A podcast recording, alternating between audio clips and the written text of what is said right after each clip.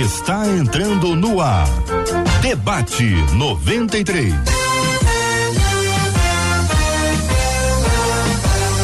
Realização 93 FM. Um oferecimento Pleno News. Notícias de verdade. Apresentação Gilberto Ribeiro. Muito bem, 11 horas 2 minutos. Um bom dia para você, ouvinte mais do que amado, sempre presente com a gente aqui pela 93 FM. Seja pelo sinal da antena, seja pela internet, onde quer que você esteja, estamos juntinhos trazendo além do louvor, além da adoração, conhecimento da palavra de Deus e o debate se presta muito bem a isso. E esse é um momento assim, muito privilegiado, né? J.R. Vargas hoje não está aqui conosco, eu sigo com você, tenho essa honra aqui até as três da tarde, essa primeira hora com ah, o debate 93 e com certeza tanta coisa boa por acontecer ao longo do dia. Hoje nós temos aqui, nesta sexta-feira, dia 8 de dezembro, os convidados pastor Jean Max, que é o pastor da Assembleia de Deus. Rio no Campo de São Cristóvão. É isso aí. Pastor, bem-vindo. Um ótimo dia. Obrigado, Gilberto. Que prazer estar com você. Me, minhas saudações aí ao pastor JR, que ele possa ser um instrumento de Deus na mão do Senhor para abençoar aquela família que ele está atendendo. Sim. Mas é bom demais ter você aqui e um abraço para todos os nossos debatedores e ouvintes. Amém. Obrigado. Doutora Alessandra Godinho. Doutora é terapeuta e palestrante presente conosco para o debate de hoje. Bem-vinda. Obrigada, bom dia Gilberto, bom dia aos debatedores, bom dia aos ouvintes. É um prazer estarmos juntos aqui mais uma vez. Amém. Pastor Nicásio Júnior é o pastor da Igreja Batista Central de Nova Iguaçu. Olá, pastor, bom dia. Bom dia, Gilberto, bom dia, queridos debatedores, bom dia, os ouvintes da Rádio 93. Tenho certeza que o debate será bênção na sua vida. Deixo aqui também o meu abraço ao JR, que Deus possa usar ele poderosamente no, no nas mãos do Senhor para é, consolar e confortar essa família nesse tempo. Amém, amém. E online nós temos o Luiz Guilherme Mol. Ele é médico e é escritor, está presente conosco. Bom dia. Bom dia a todos os debatedores, os ouvintes, né? Ao, ao locutor. Que Deus nos guie nessa nossa conversa aqui. Amém. Assim seja, assim seja. Bem, nós estamos aqui no estúdio com um time de debatedores maravilhoso para nos abençoar com esse tema de hoje. Na produção, Marcela Bastos está com a gente, está quietinha ali no canto. Olá, Marcela. Bom dia, Gilberto. Bom dia aos nossos queridos debatedores. É bom demais a gente ter a companhia de vocês, encerrar uma semana ao lado de vocês, assim como ao lado dos nossos ouvintes, Gilberto, que nos acompanham na expectativa. No nosso WhatsApp 21 96803 8319, o Marcelo, que é morador de Paciência, ele 111 escreveu dizendo: "Estou no aguardo do debate, vai ser a aula boa do dia". Então, faz que nem o Marcelo, conversa com a gente pelo WhatsApp, mas pelo Facebook dá Dá, Gilberto, é claro que dá. Uhum. Nossa página Rádio 93.3 FM. Você vai nos ver com imagens, mas também conversa com a gente, como a Valéria. Ela disse: Olha, bom dia, eu tô passando roupa e assistindo vocês, porque amo muito vocês. Obrigada, viu, Valéria? E no nosso canal do YouTube também é possível. 93 FM Gospel, o nosso canal faz como a Iris, que está no Suriname, está nos vendo com imagens. Ela já chegou dizendo: Deus abençoe a todos neste dia chamado hoje. Eu sou do Suriname e estou acompanhando o debate 93. Então vamos embora começar esse debate que vai ser uma benção com certeza. Amém. Debate 93 acontecendo para o mundo inteiro poder acompanhar. Você conosco, podendo aí participar, WhatsApp, e-mail, Facebook, YouTube, nosso site, está tudo liberado para você como porta de entrada para que a gente possa aqui é, é, dividir, fazer esse, esse ponto e contraponto aquilo que vai ser colocado. E falando nisso, nós vamos começar o tema de hoje a respeito de uma ouvinte por e-mail. Ontem, no final do debate, JR comentou e a gente vai repetir aqui para você. Uma ouvinte por e-mail, ela diz assim: "Não consigo dar conta de tudo o que preciso". E isso me deixa muito ansiosa. Já orei várias vezes pedindo a Deus que me controle, mas nada muda. Viver em ansiedade é pecado? Como cumprir o que a Bíblia diz em Filipenses 4:6, abre aspas, não andeis ansiosos de coisa alguma, fecha aspas. E os ensinos de Cristo sobre este assunto descritos no Evangelho de Mateus, capítulo 6, versículos 25 a 34. Esse é o tema de hoje, né? A gente aqui falando sobre ansiedade, já que é, a gente está aqui com uma senhora, uma irmã à mesa, né? Vamos começar com a doutora Alessandra Godinha, a doutora que é terapeuta, palestrante. Queria que a, a senhora começasse com as primeiras considerações. O que a senhora teria a dizer para essa ouvinte por e-mail? Primeiro que é uma realidade, a maioria esmagadora das pessoas estar ansiosos porque não dão conta de tudo. Isso de, se deve porque as pessoas estão vivendo sem organização. Uhum. Né? É, fica ansioso, sim. Fica frustrado, sim. E esse sentimento só aumenta. Porque, imagina, você começou o dia, você tinha 10 tarefas e ao final do dia você só fez três. Aí virou o dia. Você começou o dia com 10 tarefas, mais as 7 do dia anterior que você não concluiu, e assim vai, ao só longo de uma semana, e vamos botar aqui só uma semana. Então, gera ansiedade sim, mas primeiro, precisa aprender a se organizar. Né? Deus é um Deus de ordem, de decência. E nós precisamos ter uma vida de ordem e decência. Como? Planejamento na prática. Eu sei que as pessoas acham que é chato, já imagina que não vou dar conta, mas é necessário. Nós precisamos aprender a ter um planejamento semanal eficaz, eficiente. Existe forma para fazer isso, não é o nosso tema aqui hoje, mas é extremamente necessário, porque não só vai gerar ansiedade, como vamos misturar aí se tiver um pouco de procrastinação ou uma boa parte, e hoje, de cada cinco pessoas, uma é procrastinadora e Além disso, o sentimento enorme de frustração, de eu não sou capaz, de eu não dou conta. Então, são coisas que precisam ser alinhadas. A gente precisa pegar o bolo e fatiá-lo. Né? Onde é que está procrastinação? Onde é que está a ansiedade? O sentimento de, de, frustração? Ele é só porque eu não me organizo? É porque eu não estou dando conta? Isso tudo precisa ser levado em consideração. Não basta chegar aqui e jogar. Estou ansiosa porque não dou conta de tudo. Não é só isso até para mensurar, não é, doutora? É, é, o volume de coisas que se tem para fazer, a questão da Sim. priorização, para a pessoa ir é, dando conta e vendo onde ela consegue colocar o pé e a mão, onde ela não consegue, se ela tem que mudar estratégia, pedir ajuda ou não. Acho que tudo conta, não é? Sim, inclusive o dizer não. Porque tem gente que vive enrolada porque não sabe dizer não e vai absorvendo uma série de coisas que não deveria, que não tinha tempo para fazer, mas porque não sabe dizer não, é aquilo pode fazer esse trabalho aqui para mim, quebrar o galho? É, são só cinco minutos. Mas é preciso entender que cada sim que você dá para o outro é um não que você dá para si mesmo.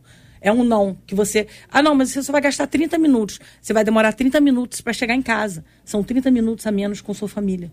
Menos 30 minutos nas suas tarefas da sua casa, daquilo que você precisa concluir. Menos 30 minutos para você sentar e tomar um café, para fazer o seu planejamento se, é, semanal ou ajustá-lo então, é preciso aprender a dizer não, é preciso identificar é, quais são os grandes roubadores de tempo. É a rede social?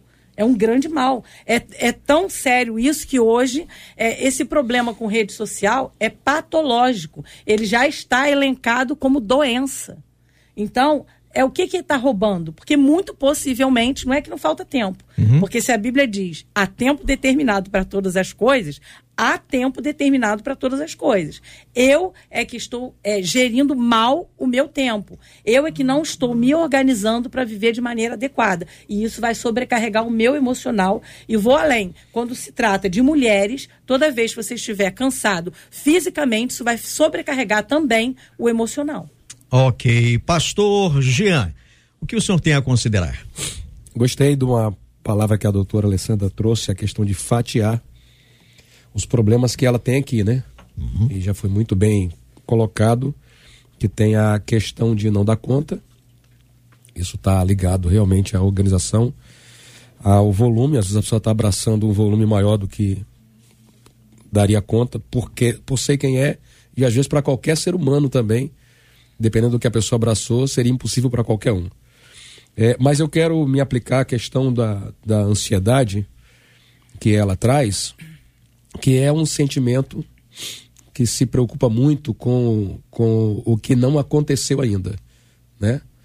É uma, uma, uma doença, vou dizer assim, que, que prejudica a pessoa com aquilo que ainda não aconteceu. E nós não temos controle com o que não aconteceu. E é por isso que o texto que foi citado, muito apropriadamente, ele traz com palavras do próprio Jesus Cristo que eu não posso gastar tempo com o tempo que ainda não aconteceu. Sim. Né? Eu, eu preciso gastar tempo com planejamento, porque é outra instrução da Bíblia, mas eu não posso roubar o meu tempo de agora com o tempo que ainda não chegou. Tudo isso, tudo isso porque eu confio em Deus. A Bíblia deixa claro que quem não tem fé, tudo que não é por fé é pecado. Então, a pessoa que se deixa controlar por esse sentimento de ansiedade que domina ela com coisas que ainda não aconteceram, é, como diz a Bíblia, já, já está realmente pecando, porque não tem é, a devida confiança em Deus. E os exemplos que Jesus Cristo traz aqui são tão extraordinários e ao mesmo tempo tão simples, porque ele fala até dos pássaros, né? Os pássaros não trabalham, mas estão sob os cuidados de Deus.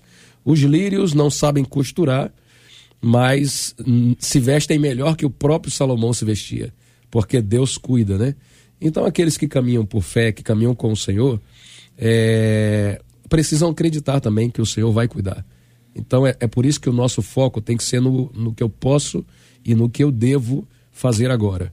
Quando eu fujo dessa, dessa lógica, eu trago problemas sérios para minha vida. Ok. Ok, pastor Nicásio Júnior, o que o senhor coloca para nós? É, nós precisamos ter cuidado com o que está nos influ influenciando para organizar a nossa agenda. A doutora trouxe aqui a questão do fatiar o bolo, é muito importante isso. Nós somos seres sociais, nós estamos é, nesse diálogo constante com a cultura. Nós estamos inseridos hoje numa cultura de mídia social. É, e eu quero fazer uma pergunta é, para essa é, ouvinte ficar lá pensando, né, o que está influenciando a sua agenda? O que tem feito você pensar na sua agenda? É a rede social ou uma dependência do Senhor? É, a paz, ela é fruto da oração da fé. Quando nós nos colocamos diante de Deus em oração, em relacionamento de intimidade com o Senhor, nós começamos a permitir que o Senhor é, faça a nossa agenda, é, o que serão as nossas prioridades. Você pode estar entupindo a sua agenda de coisas para fazer, influenciada pelas redes sociais, que diz aquilo que você precisa ser, aquilo que você precisa ter e como você precisa se comportar neste, neste tempo um tempo onde as redes sociais estabelecem padrões de beleza, padrões de moda, padrões de comportamento e, pa e padrões de identidade. Então, quando nós nos relacionamos com o Senhor, entendemos que temos essa paz que excede todo entendimento. E é o que o texto que ela acabou de citar aqui, que Paulo diz, essa paz que excede o entendimento, Paulo está dizendo que essa paz será um sentinela no nosso coração. Então eu terei paz para dizer não eu terei paz para saber que o que é prioridade, o que não é prioridade. Eu terei paz para tirar alguma coisa da minha agenda, para colocar o meu tempo de, de intimidade com Deus numa vida devocional. Eu terei tempo para entender que não é as pessoas que determinam a minha agenda, mas é o Senhor. Então, nesse relacionamento com Deus, eu vou aprendendo que o Senhor cuida das coisas grandes, das coisas pequenas, das coisas futuras e do passado, o Senhor está pronto para nos perdoar. Podemos sim e devemos oferecer as nossas orações e súplicas e petições constantemente ao Senhor. Paulo adiciona aqui ainda ações de graça. Paulo adiciona que nós precisamos orar com ações de graça. Sabe, nós temos dificuldade de encarar os senãos da vida é, de ter, às vezes, a sensação de impotência. Eu não consegui fazer. Então, é pensar por que eu não ter conseguido fazer está me deixando tão triste. É pensar o pensamento. Por que, que esse pensamento está me colocando nesse lugar de tristeza? Será que eu não coloquei isso aqui demais na minha agenda e eu estou me sabotando? Eu estou não me permitindo é, é, caminhar, usufruindo o melhor de Deus na minha vida. Então, dá graças a Deus pelo que você tem. De repente, você está desorganizando a sua agenda, porque você não está olhando para o que você já tem e dando graças por aquilo que o Senhor tem te dado. Então, organize a sua agenda, organize a sua vida. E por que essa minha fala de início, Gilberto? Uhum. Porque no início do, do texto está assim: não consigo dar conta de tudo o que preciso. Esse tudo, é, o que tem sido esse tudo na sua vida, na sua agenda? Né? A gente tem colocado muitas coisas no lugar do Senhor. E nós criticamos muito algumas pessoas que cometem idolatria, e nós estamos cometendo idolatria porque estamos colocando outras coisas no lugar do Senhor. Amém. Luiz Guilherme Moll. Doutor Luiz Guilherme, o que o senhor tem para dar a, a, nós aqui nesse momento nas primeiras considerações? Então, é, como o pastor sabiamente falou aqui, né? A gente quer saber o que, que é esse tudo que preciso. Eu não consigo dar conta de tudo que preciso. A gente lendo essa, essa frase parece ter relação realmente com o tempo, né? Como, como a nossa terapeuta falou, né? Questão parece que não consigo dar conta, que ela tenta é, é, fazer, fazer as atividades e não consegue executar todas as atividades, né? Ou, de repente, né, não, não consigo dar, dar conta de tudo que preciso, pode ser uma conta para pagar também, né? Pode ser um problema financeiro. A gente, eu, eu, eu queria que essa ouvinte tivesse feito uma pergunta mais específica sobre se a questão é uhum. é financeira, sobre se a questão é falta de tempo, né? Mas a ansiedade, no caso, é a consequência, né? Eu queria falar como, como médico, assim, é, algumas considerações que, no caso, a gente tem uma situação que está muito ligada com a ansiedade, que é a depressão, né? Então, a tristeza e a depressão, ela tem relação com uma memória do passado, né? E a preocupação está ligada com a ansiedade. A gente tem que ver a, a, a preocupação. É, no caso cristão, ele se ocupa, ele não se preocupa. Né? O cristão ele vai procurar locupletar, né? através do tempo, ele vai uhum. procurar é, é, preencher através do tempo aquilo que está acontecendo no seu momento. Mas o, o, o maior problema dessas doenças, tanto a depressão que está ligada ao passado, com memórias ou com culpa pelo passado, ou a ansiedade que está ligada com o futuro, vocês vejam que tudo isso tem relação com o tempo. Porque, na verdade, o maior problema dessas pessoas, incluindo o ouvinte, é que não consegue viver o dia a dia, não consegue viver o momento presente. E o momento presente, ela está com Deus naquele exato momento, naquela hora. Como é que a gente sabe que a gente está no lugar certo, na hora certa? A nossa, digamos assim, a nossa atribuição, a nossa, o nosso chamado como cristãos é para viver o dia a dia. Né? Confiando que o mesmo Deus que cuidou de nós no passado vai continuar cuidando. Então, certamente o ouvinte já teve alguma experiência com Deus no passado, que Deus tratou com ela e cuidou dela. Porque senão ela não era uma pessoa de oração. Ela disse: Já orei por várias vezes. Então eu queria lembrar aquela passagem de Pedro também que fala desse assunto, lançando ansiedade de vós, porque ele mesmo tem cuidado de vós. Né? Então o Pedro vai dizer: olha, olha para trás na tua vida e vê que Deus já cuidou de você no teu passado. E se ele cuidou de você no teu passado, ele vai cuidar de você no teu futuro, né? Então, essas questões ligadas assim à, à preocupação do futuro hoje, para vocês terem uma ideia, saiu uma pesquisa essa semana, inclusive está na CNN, tá? Quem quiser olhar, um a cada quatro brasileiros é ansioso com diagnóstico médico de ansiedade. É diferente de ter preocupação. Porque a preocupação ela pode até nos ajudar, né? Porque, por exemplo, se eu estou preocupado com uma situação, eu vou procurar uma solução. Mas quando eu, o meu pensamento recorre todas as vezes ao problema, eu não, eu não penso na solução.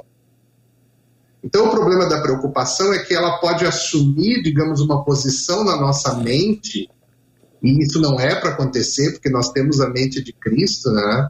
Então a preocupação ela vai assumindo uma posição e ela vai querendo tomar conta da pessoa. Quando ela toma conta da pessoa, a gente tem o quadro de ansiedade. E o quadro de ansiedade não vai se refletir só na nossa cabeça, vai se refletir no nosso corpo todo. Aí a gente vai ter que problemas, né? Palpitações, tonturas, desconforto, falta de ar, por exemplo, na síndrome de pânico, que seria uma ansiedade muito grande, que a pessoa acorda até com uma sensação de morte, né? Na síndrome do pânico é terrível, né? E essas crises de ansiedade aumentam a pressão arterial, pode levar a uma série de problemas de saúde. Então, é, a forma como nós tratamos a preocupação como cristãos, isso eu, eu falo, é, para mim, é, às vezes é difícil ser cristão e ser médico, né? Porque a gente fica numa situação assim. Puxa é, vida, é uma balança né? difícil. Como cristão, Pois é, a gente sabe que Jesus, ele é suficiente. A minha paz vos dou e não dou como o mundo a dá. A gente sabe que Jesus, a paz dele é duradoura, é permanente, né? E você não vai ficar atribulado, você vai ficar confiante. Ao mesmo tempo, nós vivemos numa sociedade, nós temos a nossa vida secular e existe a medicina e a terapia, né? A doutora é terapeuta, né? Não sei qual é a especialidade dela, se ela é cognitivo-comportamental, depois ela vai poder explicar para nós um pouco. Mas o que, que acontece? Nem sempre é, é, é, a gente pode se apoiar também na medicina. Vocês vejam, Paulo recomendou que Timóteo usasse um pouco de vinho na água, né? Uhum. Por causa das enfermidades do estômago dele. Então não é vergonha a pessoa, um cristão, procurar um médico para para ter um apoio, para ter um tratamento medicamentoso para a ansiedade. Não é problema, né? E os brasileiros estão dormindo mal. Nessa pesquisa aí da Universidade Federal de Pelotas, 40% dos brasileiros estão dormindo mal. E dormir mal é uma coisa muito ruim para o nosso corpo. O sono, ele repara a gente, ele restaura a gente no dia seguinte. Então nós temos que ter responsabilidade com o povo de Deus e, e muitas vezes dizer assim: olha, irmãos, te recomendo que você procure um terapeuta, que procure um psicólogo, um psiquiatra, para você poder iniciar um tratamento. Até os pastores, né? Você vê que a situação está é, tá extrapolando demais a esfera da preocupação e indo demais para a ansiedade, compete ter uma, uma, uma, uma sabedoria né? Porque afinal de contas, na época de Jesus, a medicina não era tão avançada como é hoje. Então a gente tem que colocar, a gente deve é, é, ser sábio e se portar com sabedoria, né? Uhum. Eu penso dessa forma, né? Ok, a gente, é, fazendo um apanhado do que foi colocado aqui até agora, a gente falou aqui sobre a administração do tempo, né? Foi o que eu pude perceber. A questão da, da pré ocupação que nós podemos ter ou não. Eu, por exemplo, eu me converti em 1980. E naquela época, a gente ainda hoje é assim, mas havia essa questão da imersão dentro da igreja para fazer a obra, fazer, você se envolve com tantos ativismos, não é? Hoje você vê é, é, uma preocupação menor em relação a isso, mas você vê um, essa mesma imersão nas redes sociais, na internet. Então, de uma forma ou de outra, essa preocupação, não necessariamente uma preocupação, mas uma, uma, uma ocupação desregrada, pode ser uma fuga. E nesse ponto de fuga, é, a, a, gente acaba se envolvendo com, com coisas que não levam a lugar nenhum. Por exemplo, voltando aqui à questão das redes sociais, imagem importa. Pastor Nicasso fez essa abordagem aqui. As pessoas se preocupam demais com a própria imagem, não é? e não necessariamente com a verdade, né? com aquilo que é com aquilo que é real. As pessoas elas têm pouco relacionamento e têm mais comunicabilidade, não digo nem comunicação, você expõe ideias, né? Mas não necessariamente existe uma troca empática nisso aí, de olhar olho no olho, de eu compreender quem é quem, de eu colocar o meu coração, de eu sentir a outra pessoa. Rede social tem esse problema. A gente quantas vezes encontra problemas com um WhatsApp da vida, em que você coloca uma mensagem com uma intenção e a pessoa do outro lado coloca um, um raiban lá, sei lá, um raiban emocional e ele vai interpretar aquilo da forma como ele vê, como ele vive, e aquilo causa problemas. Mas é a realidade que a gente vive. As pessoas estão muito mais acostumadas a se comunicar né, é, é, via rede social do que ter relacionamento de fato, uma coisa mais empática. E quando isso acontece, a gente vai dando nosso tempo para essas coisas, seja o ativismo dentro da igreja, seja o tempo dentro das redes sociais e pouco tempo de relacionamento, de fato, vai perdendo foco, né? Pelo menos é, é, é o que eu pude perceber aqui, vai perdendo foco, vai perdendo o senso de, de identidade, propósito, não sabe que, o, o que está vivendo, o momento que está vivendo, como se enrolou, de repente tem 10 atividades, resolve três, joga, joga as sete para o dia seguinte, que já soma com as 10 que está lá, já virou 17, 17 resolve 4, 5, e aquilo vira uma bola de neve, depois a pessoa olha para trás e diz, eu não sei como é que eu vou sair disso aqui. A ansiedade, ela, ela atua é, é tanto como um, uma questão física, fisiológica, vamos dizer assim, quanto é emocional, né, quanto uma questão espiritual. E a gente tem essa tendência, nós, enquanto povo de Deus, de espiritualizar tudo. E não necessariamente as questões são espirituais. Muitas vezes são práticas. Práticas. Eu queria só fazer essa, esse insight aqui como, como um, um apanhado do que foi dito. Mas eu queria voltar com a Marcela, porque eu sei que ela já deve ter alguns contatos feitos pela internet. Marcela. Sim, os nossos ouvintes estão falando, né, das suas ansiedades. Tem uma delas, estava aqui observando enquanto o doutor Luiz Guilherme falava, e ela escreveu para a gente dizendo: Eu sou tão ansiosa, mas tão ansiosa, que chego até a chorar. Diz essa ouvinte, que chora o tempo inteiro por causa da ansiedade. Uma outra ouvinte diz assim: A minha ansiedade está tão grande que começaram a aparecer marcas no meu corpo. E a dermatologista falou que isso é fruto da ansiedade que está deixando essas marcas no meu corpo. Um dos nossos ouvintes, o Renato, ele disse assim: Eu gosto de ressaltar que a ansiedade leva a não ter domínio próprio, leva a glutonaria, sedentarismo, ira. Aí ele diz: leva inclusive dificuldade financeira, porque a gente se torna, às vezes, um gastão compulsivo. E ele encerra dizendo assim: é, a ansiedade leva a outras pelejas. E aí eu trago, porque existe de fato, e aí a doutora, para os nossos pastores e o doutor Luiz Guilherme também falarem sobre isso, que existe essa ansiedade, e o Gil tocou nesse assunto, despertado sobre a questão do cargo na igreja, ministerial. Um dos nossos ouvintes, ele fala sobre isso. Ele diz: Eu trabalho diariamente, eu acordo muito cedo para trabalhar chego tarde e vou direto para a igreja. Quando não vou para a igreja, chego em casa, os meus filhos já estão dormindo, eu fico ansioso por não conseguir dar conta de tudo. Mas há, diz ele, uma pressão para que se esteja em todos os eventos da igreja. Diz ele que é um líder na igreja e que relata que está sofrendo dessa ansiedade. E se não for, é tratado como falta de espiritualidade, né? Falta de compromisso, comprometimento. Bem, eu quero voltar aqui com a pastora, a doutora Alessandra Godin. Já estou profetizando, hein, doutora? o que a senhora disse para nós em relação a essa última mensagem que a Marcela colocou, não é? Vamos fatiar o bolo. Ok. Primeiro, é, a gente tem uma métrica que é considerada ideal de vida, né? dos 100% do nosso tempo, como é que a gente deveria é, fazer uma boa gestão desse tempo? Gastar 20 minutos com o futuro, porque você precisa saber onde você quer chegar. Ok. E para você saber onde você quer chegar, você tem que saber qual é o seu ponto de partida para ter condição de traçar uma estratégia para alcançar. Então, 20 minutos com o futuro. 10% com o passado. Por quê? O seu passado, nosso passado, deveria estar tão bem resolvido, bem ressignificado, de maneira que ele se torne a nossa biblioteca pessoal, onde cada história, cada superação, cada evento fosse um livro. Quando é que você acessa essa biblioteca? Para você não repetir os mesmos erros, porque você aprendeu com esses erros. Ou quando alguém passa por você e você vai edificar a fé de alguém através das suas experiências, você vai compartilhar. Mas ele não é mais uma dor, ele é só cicatriz. Cicatriz não sangra, cicatriz não dói.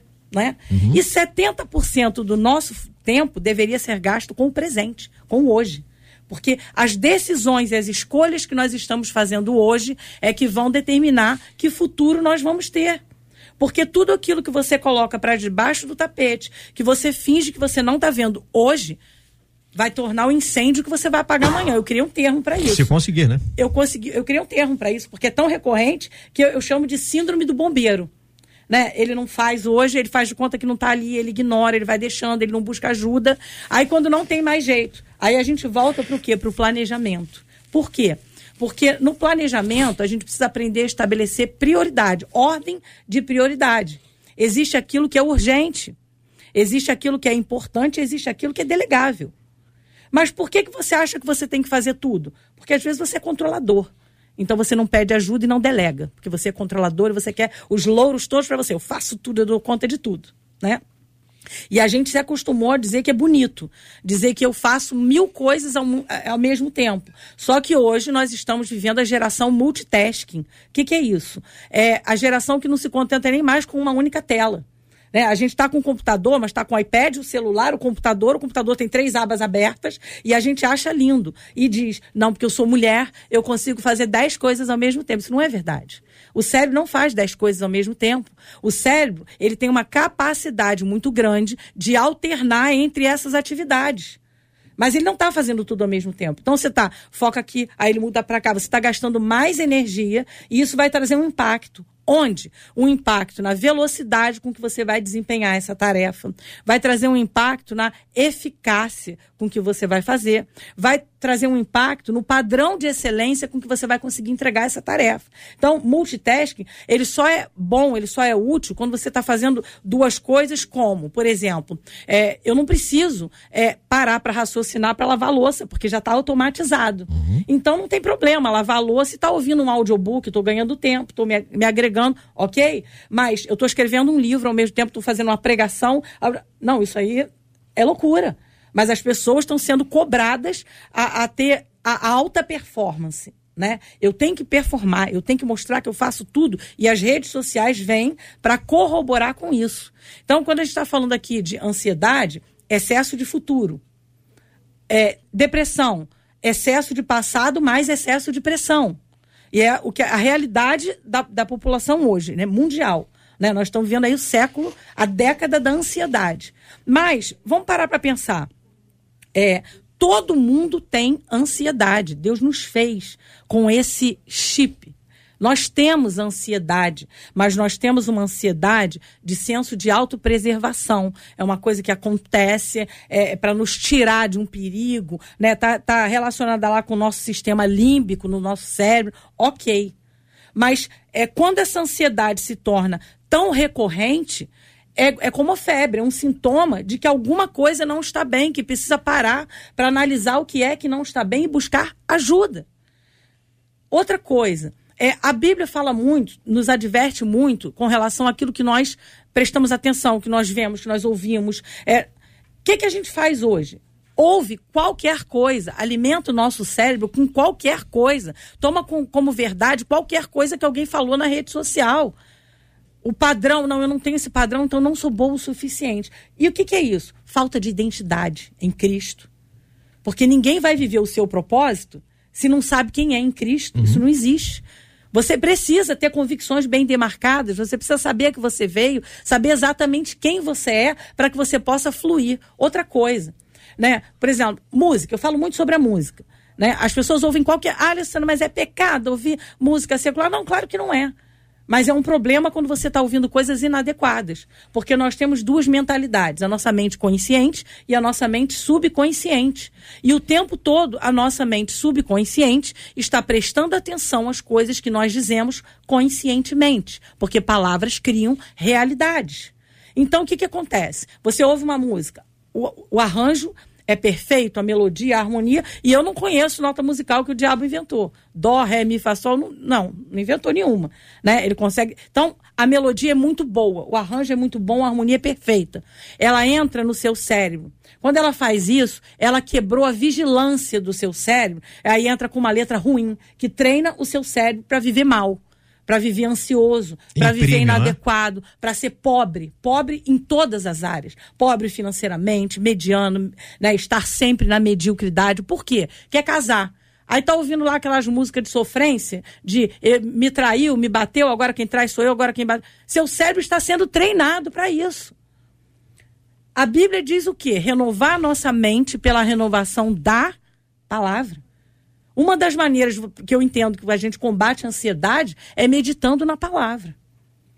Como é que a gente combate e troca um pensamento ruim por um pensamento bom? Criando um pensamento inversamente proporcional àquele pensamento ruim, rejeitando aquele pensamento ruim. Ah, mas eu não consigo. Não consegue? Teve um pensamento ruim, vai para a palavra.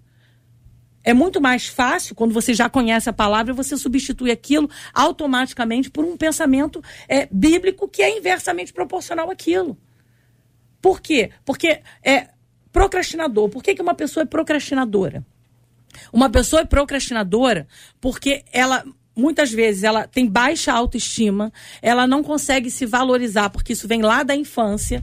A ansiedade também vai nos levar para esse ponto, porque nós vivemos reagindo e disparando gatilhos mentais em função dos históricos de vida que nós carregamos, que não estão bem resolvidos. Por isso que o passado deveria estar bem resolvido. Está brigando na igreja por causa de cargo? está com 500 cargos na igreja porque está falta, com falta de prioridade. Às vezes não tem dinheiro para se manter, a esposa ou o marido está lá é, em casa é, inadequado, um está reclamando que não tem dinheiro, outro está reclamando, os filhos estão revoltados, não, vou ficar na igreja, porque meu pai só está lá, minha mãe só está lá, é lá que eu vou ficar. E depois o filho desvia, não sabe por quê. Não, você sabe. Você sabe por quê. Porque Deus não mandou ninguém viver enfiado sete dias por semana dentro da igreja. Deus mandou nós Sim. sairmos da igreja domingo e nos transformarmos na igreja de segunda-feira. A igreja que aplica a palavra e que impacta pessoas através das suas atitudes. Encarar a palavra como um desafio, né, para a semana, né, para aplicar aquilo que, aquilo que você aprendeu, não apenas Sim. ficar eh, eh, sentando numa cadeira, esquentando Sim. uma cadeira. A pessoa, ela vai para assistir a um culto, não vai para participar, e se ela não cultua, eh, ela, ela, ela, não, ela não se imbui daquela informação, vai viver a semana como se o, o culto de domingo fosse apenas uma rotina. E vai para prestar um culto racional a Deus. Não vai para se emocionar com louvor na igreja. Ou para dizer, Sim. não gostei da palavra, mas o culto era para Deus, querido. É, as pessoas fazem uma confusão entre o que é a igreja e o que é o reino de Deus. Uhum. Dentro desse assunto, Jesus fecha os seus conselhos dizendo: Mais buscai em primeiro lugar o reino de Deus e a sua justiça, e todas as demais coisas serão acrescentadas. É muito interessante porque ele abre essa brecha de que nós não temos é, como evitar esse, essa, essa, ocupação com o que vem depois, né?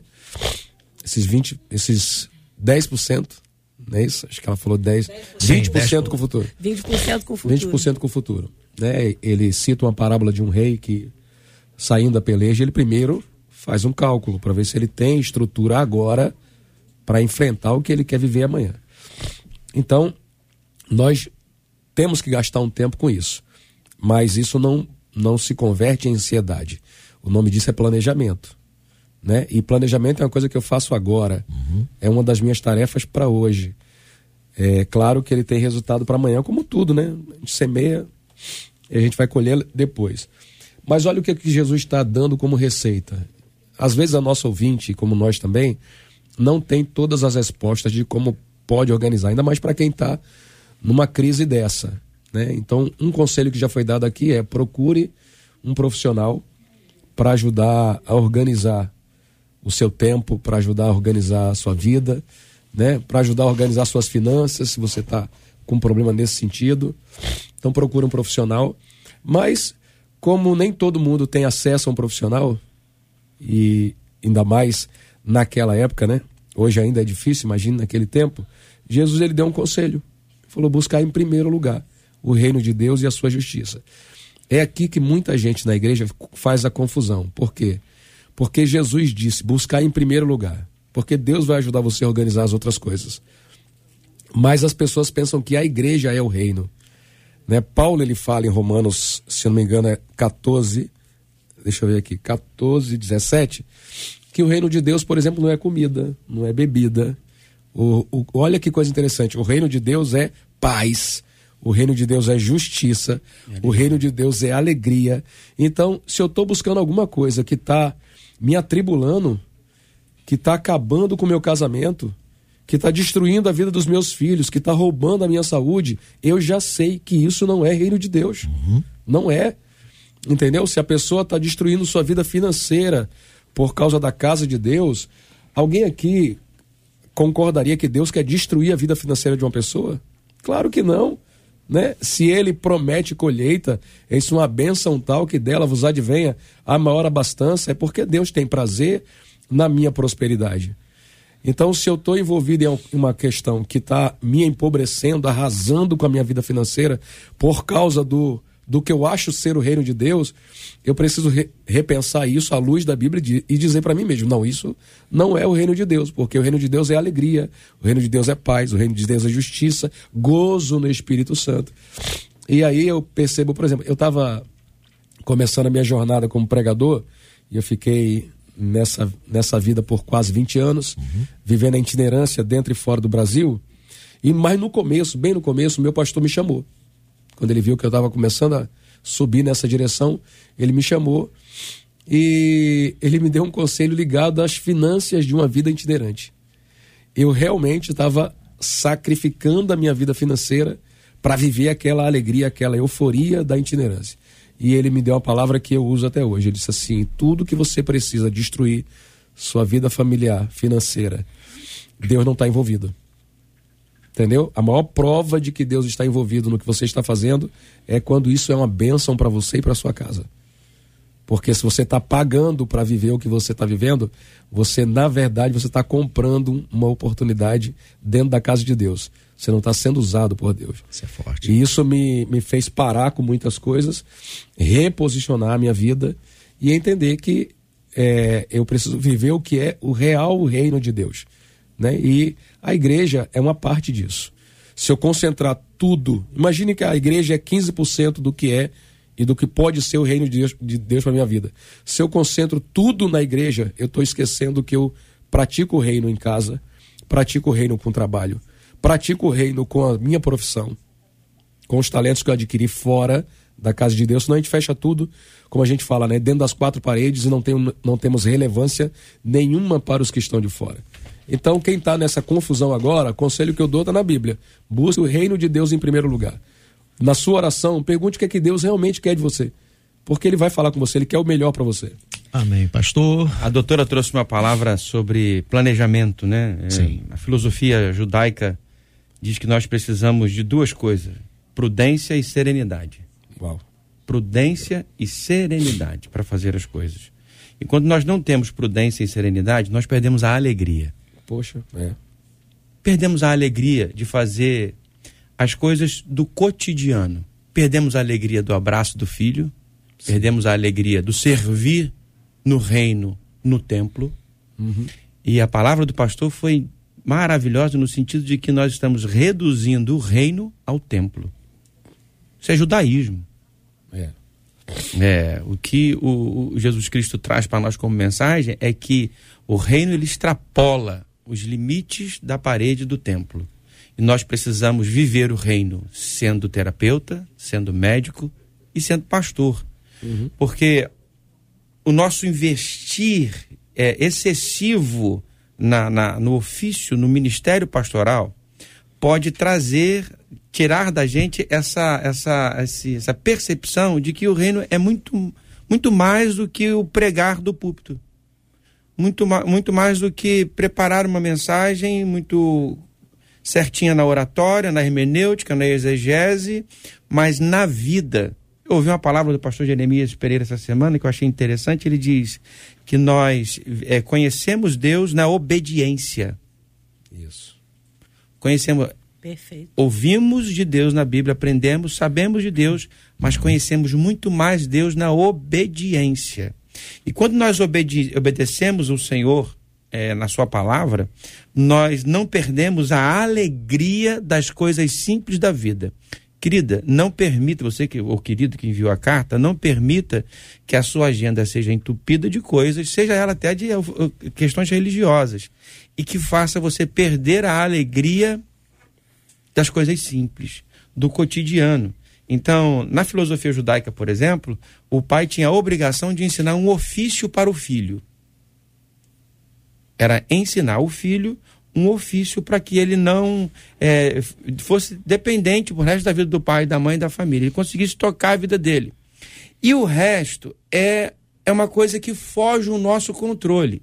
Eu posso fazer os 20% de planejamento do futuro, mas alguma coisa pode sair do meu planejamento. Sempre e, vai. Sempre sai. E se sair, tudo bem. O problema é que a gente não está prontos, nós não estamos prontos para receber os senãos da vida. E ó, eu não- não- não não- não- não está dentro do meu planejamento, saiu um pouquinho da linha, aí a pessoa senta, chora e esperneia. Então, é ter maturidade para, não, saiu, mas eu tenho uma meta, eu tenho foco, eu tenho um objetivo, eu tenho uma missão para cumprir e isso não vai me tirar do foco.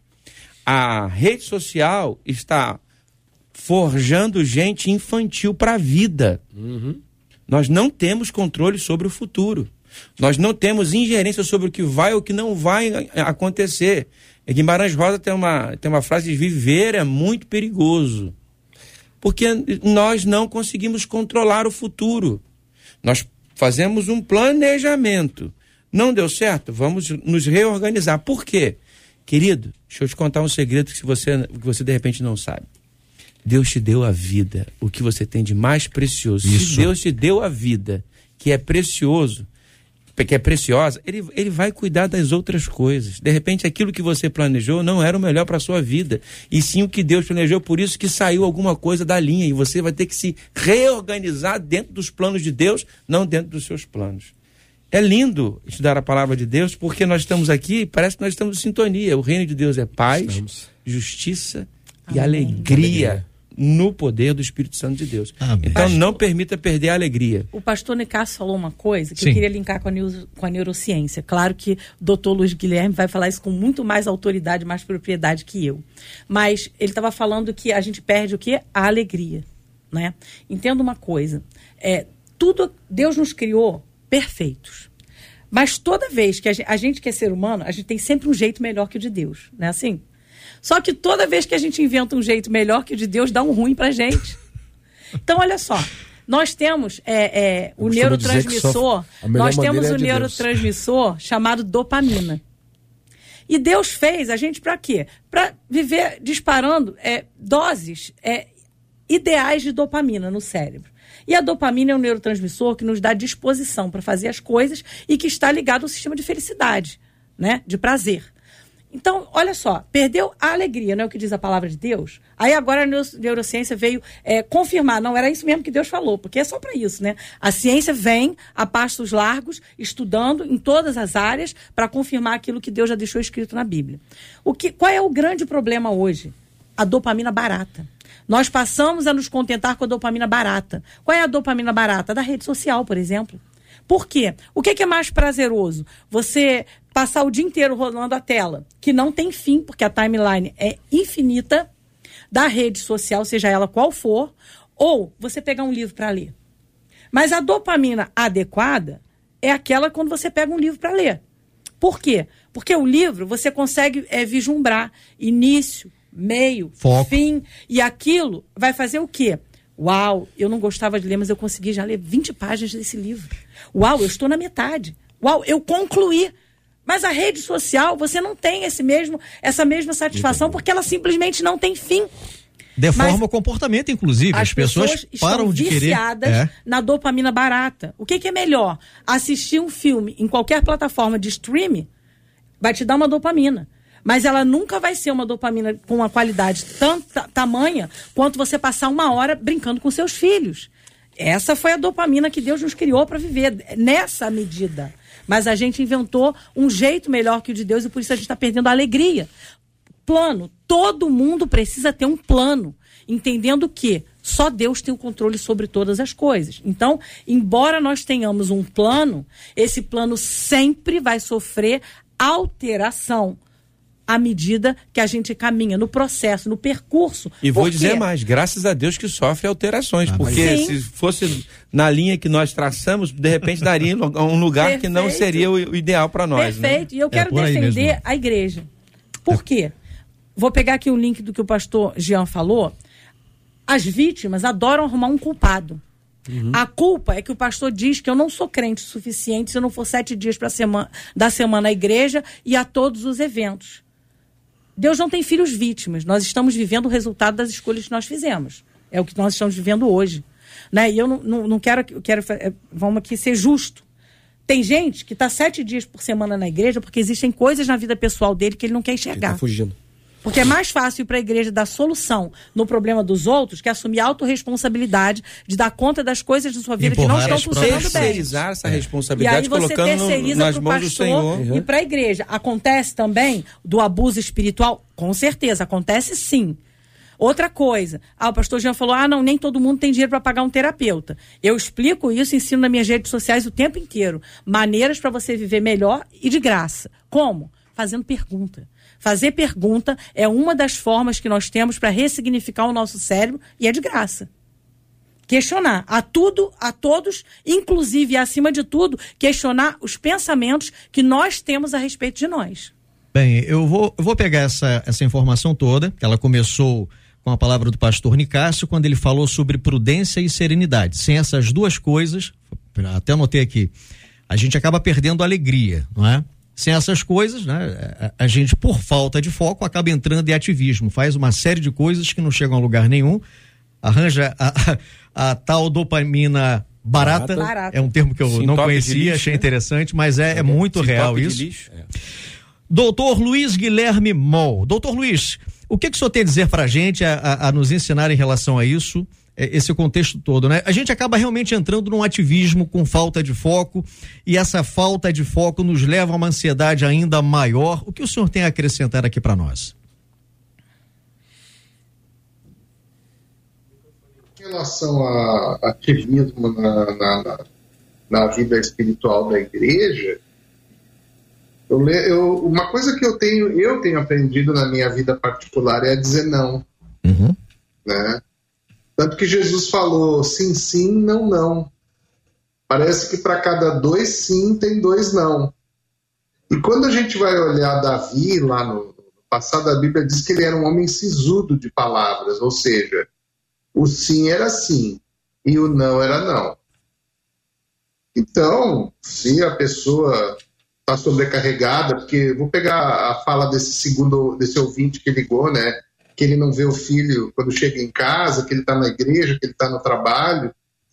Ele pode, ele tem o direito de dizer não. Né? E, ó, eu tenho uma reunião de oração. Ah, tem uma vigília. Né? Ele pode dizer não. Isso não vai. E se, se for para ele arcar com algum prejuízo por causa disso, na hierarquia da igreja, ele que arque. Sabe, a gente a está aqui para agradar a Deus, né? E não para agradar o ser humano. A gente sabe que mais importa agradar a Deus do que aos homens. E às vezes a gente entra num ritmo da igreja e esses dias eu estava lendo um livro, um pastor dizendo que as melhores pregações que ele fez foram as pregações que ele dormiu antes de pregar. Porque quando a gente dorme, né, doutora, os nossos pensamentos eles entram nas caixinhas corretas, né? Então ele lia, estudava, tal. Aí de tarde ele dormia para de noite ele pregar. E as pregações eram ótimas. E ele começou a perceber que a qualidade da pregação dele estava melhorando por isso.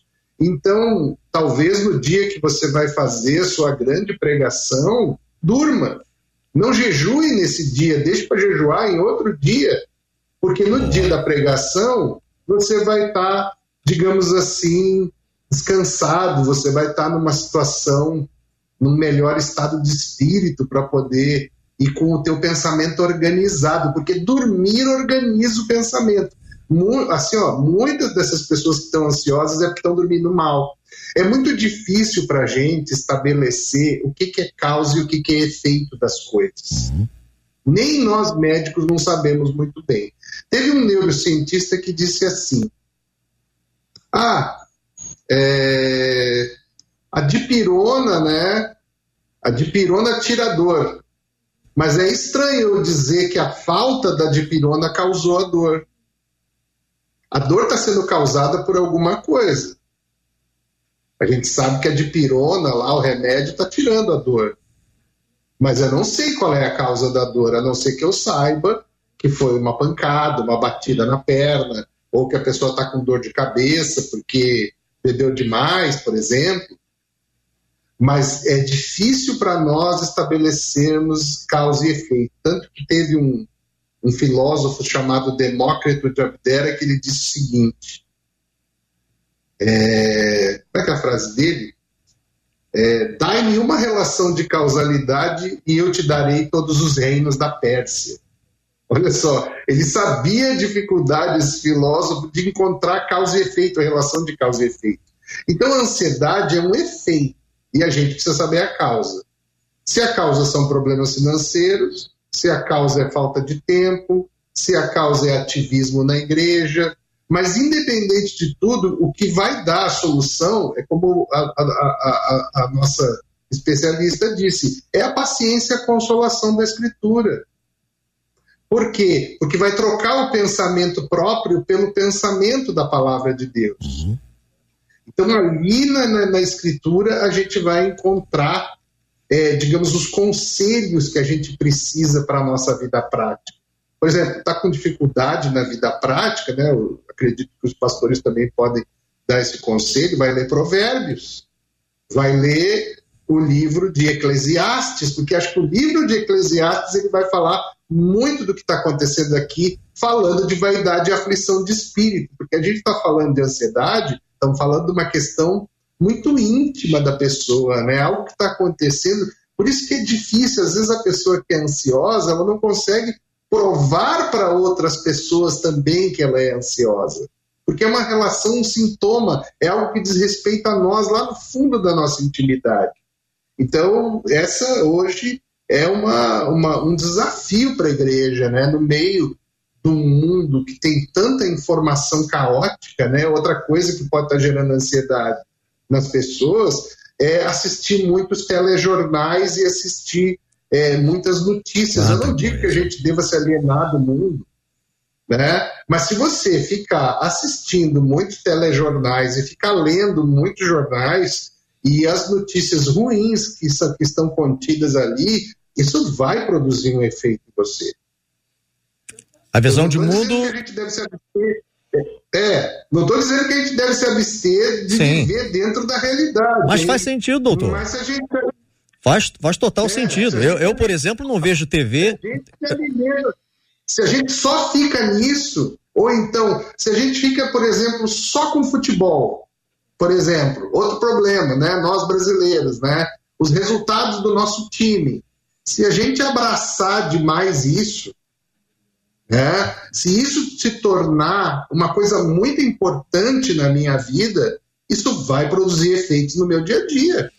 É verdade. Se o Flamengo ganhou, se o Grêmio, se o Grêmio ou, ou, o Inter aqui no Rio Grande do Sul, né? Aqui é pior um pouco, né? São dois times só no Rio. Ainda tem Vasco, tem Fluminense, tem Flamengo, né? Tem vários times no Rio, mas aqui são dois. Aqui parece que no, no, no outro dia se o Grêmio perdeu, o Colorado vai chegar e já vai. A casa cai, né, a casa cai.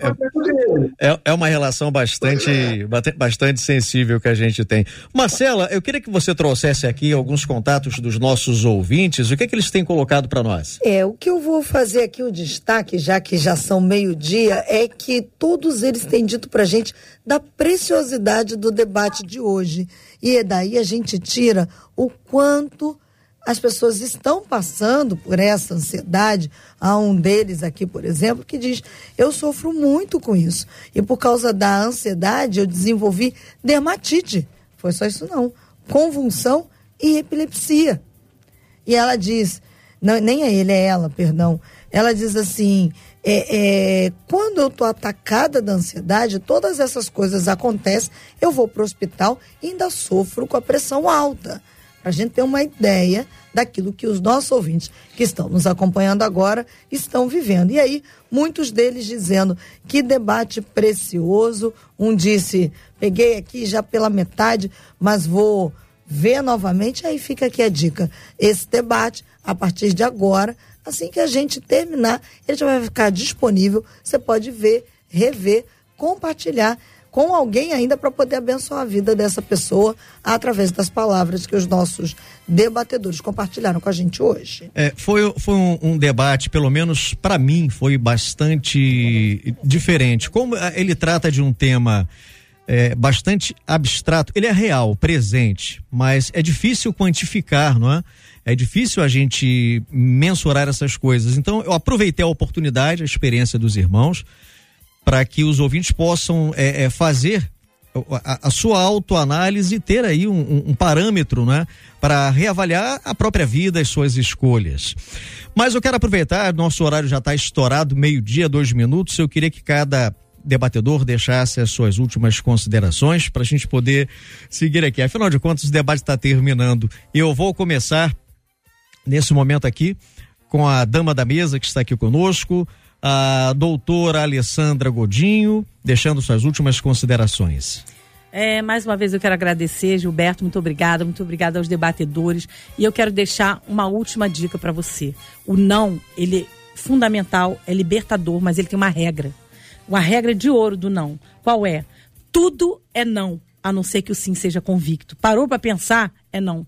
Aprenda a dizer não para que você possa viver bem e com qualidade de vida. Após as 21 horas, não vá mais para televisão, redes sociais, seja lá o que for. Durma bem. Após as 21 horas, alimente seu cérebro com aquilo que edifica, porque é com essa última informação que você vai dormir, ele vai registrar e o dia seguinte pode ser que você encontre solução. Então, muito obrigada. Amém. Pastor Gia Max. Maravilha. Aprendi muito aqui. Minha gratidão a Deus, aos queridos debatedores, pela riqueza do que foi ensinado aqui. Louvo a Deus pela existência dessa rádio. E mais uma vez, Gilberto, muito bom ter você com a gente aqui. Deus continue te dando essa oportunidade aí. Um abraço ao JR. Uma saudação ao querido irmão Gessé, da Lives Teológicas. Pediu para a gente comentar que ele está acompanhando aqui. Deus abençoe, Gessé. E quero pedir oração aos irmãos pela Assembleia de Deus que agora em 2024 vai completar 100 anos aqui no estado do Rio e estamos preparando uma grande festa. Eu estou muito feliz porque vários pastores assembleanos de várias convenções estão se unindo para celebrar esse tempo de gratidão a Deus pelos 100 anos dessa denominação aqui no estado do Rio. E Deus me deu o privilégio de cuidar da sede histórica da Assembleia de Deus, que é aqui em São Cristóvão, ali no campo de São Cristóvão 338. Então eu estou no, no olho desse bom furacão. Né? Então peço oração para que Deus continue nos instruindo nesse planejamento. E um abraço à nossa igreja e à minha família. Em nome de Jesus. Amém. Pastor Nicásio Júnior. Quero agradecer a oportunidade de estar aqui mais uma vez, a Marcela, ao Gilberto, deixar meu abraço também ao JR, que Deus possa estar com ele nesse momento. Quero deixar uma dica. Primeiro, busque o reino de Deus, querido, concentre-se na, na busca pelo reino de Deus. Segundo, aceite a vontade do Senhor na sua vida e coloca ela em prática para você para que você possa ter força para derrotar as preocupações da vida. Experimente o grande amor de Deus diariamente para que você possa eliminar da sua mente essa ansiedade doentia e que essa convicção de ter Jesus em sua vida, cuidando de você, possa dominar toda a sua vida e assim você derrotar a ansiedade dominando todo o seu ser. Quero deixar aqui o meu abraço para a Igreja Batista Central de Novo Iguaçu. Deus abençoe meus queridos irmãos dessa amada igreja. E meu filhão que está aqui comigo hoje, vem me acompanhando, fazendo essa segurança comigo aí, bem vestido, olha lá, com a camisa do Vasco ali atrás. Deus abençoe ele também. E um abraço à minha esposa. Amém. Eu vou pedir ao doutor Luiz Guilherme para fazer as últimas considerações, mas antes já fala que o senhor pediu para o senhor, no finalzinho, fazer a oração. Tá bom, pastor Nicásio? Tá no ótimo. finalzinho, para o senhor fazer a oração. O nosso doutor, nosso médico e escritor, Luiz Guilherme, ele, ele é autor é? E ele escreveu um livro chamado Comentário Teológico de Gênesis, do princípio até a espada de fogo. É um tremendo livro. Esse livro já se encontra nas livrarias e também ele se encontra nas plataformas digitais. É um livro editado pela MK Books. Você vai encontrá-lo na Amazon Kindle, no Google Play Books, iBooks, né? e também no Kobo. Eu queria que ele deixasse algumas considerações finais aqui para todos nós. Meu caro Luiz Guilherme Mol. Então, quero agradecer aí essa oportunidade, né, de estar com vocês, né, e dizer que é, se nós ficássemos falando, nós íamos falar acho que por duas, três, quatro horas aqui. Por exemplo, tem, tem um É tema tão interessante em relação essa questão de ansiedade e depressão, que é o intestino, né? Eles estão chamando o intestino de segundo cérebro. Às vezes a pessoa melhora a flora intestinal, por exemplo, e esses, esses, esses sintomas, essas preocupações, ansiedades vão diminuindo, quer dizer, é uma questão corporal mesmo, né? Tipo, usar, por exemplo, um iogurte ou usar, tentar procurar um alimento mais natural na vida, né? Beber bastante água, tudo isso tem relação com a flora intestinal, né? Então, às vezes a gente está procurando uma causa espiritual, a gente está procurando uma causa, é, digamos assim, psiquiátrica e a causa é física também, né? Por exemplo, a obesidade tem relação com a depressão, com a ansiedade. Já está provado, é uma relação de causa e efeito. Então, dentro dessas causas e efeitos, às vezes pode ser um problema de tireoide também que a pessoa está passando.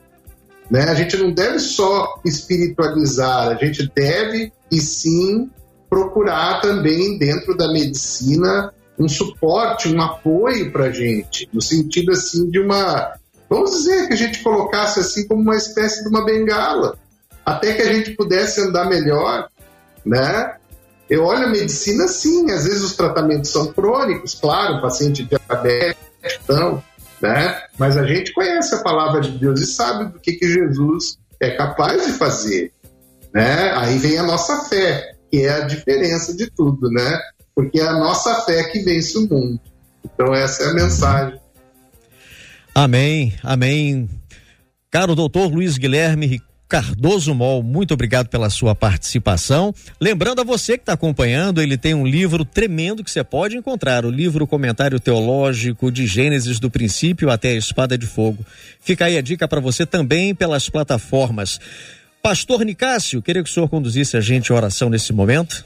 Oremos. Ó Deus, muito obrigado por esta manhã, pela oportunidade, ó Deus, de tratarmos um tema tão difícil, Senhor Deus, e tão recorrente na nossa sociedade. Pedimos, ó Deus, que o Senhor possa, nesse momento, é, acalmar os corações ansiosos, trazer paz para a vida daqueles, ó Deus, que estão enfrentando momentos difíceis na sua caminhada, ó Deus, existencial. Ó Deus, muito obrigado pela vida de cada debatedor, pela vida do Gilberto, ó Senhor, pela vida da Marcela. Toma em tuas mãos, ó Deus, JR, nesse momento, fortaleça a vida do teu servo, Pai. Muito obrigado, ó Deus, pelo que significa as Assembleias de Deus no nosso país, ó Deus, continue usando os teus filhos, ó Deus, na proclamação da tua boa palavra, que esse evento possa ser uma bênção, não só na vida, ó Deus, das igrejas Assembleia de Deus, mas também na vida de todo o universo cristão, ó Deus, que compõe a nossa sociedade. Ó Deus, nos dê um resto de dia de paz, te pedimos, toma os enfermos em tuas mãos, enlutados, traga conforto, ó Pai, cura para quem precisa de cura, ó Deus, restauração emocional, ó Deus, para aqueles que precisam nesse tempo. Nós oramos agradecidos no nome de Jesus. Amém, Senhor. Amém. Obrigado aos debatedores pela presença. Fui muito abençoado aqui nessa manhã, viu? Obrigado, Gilberto.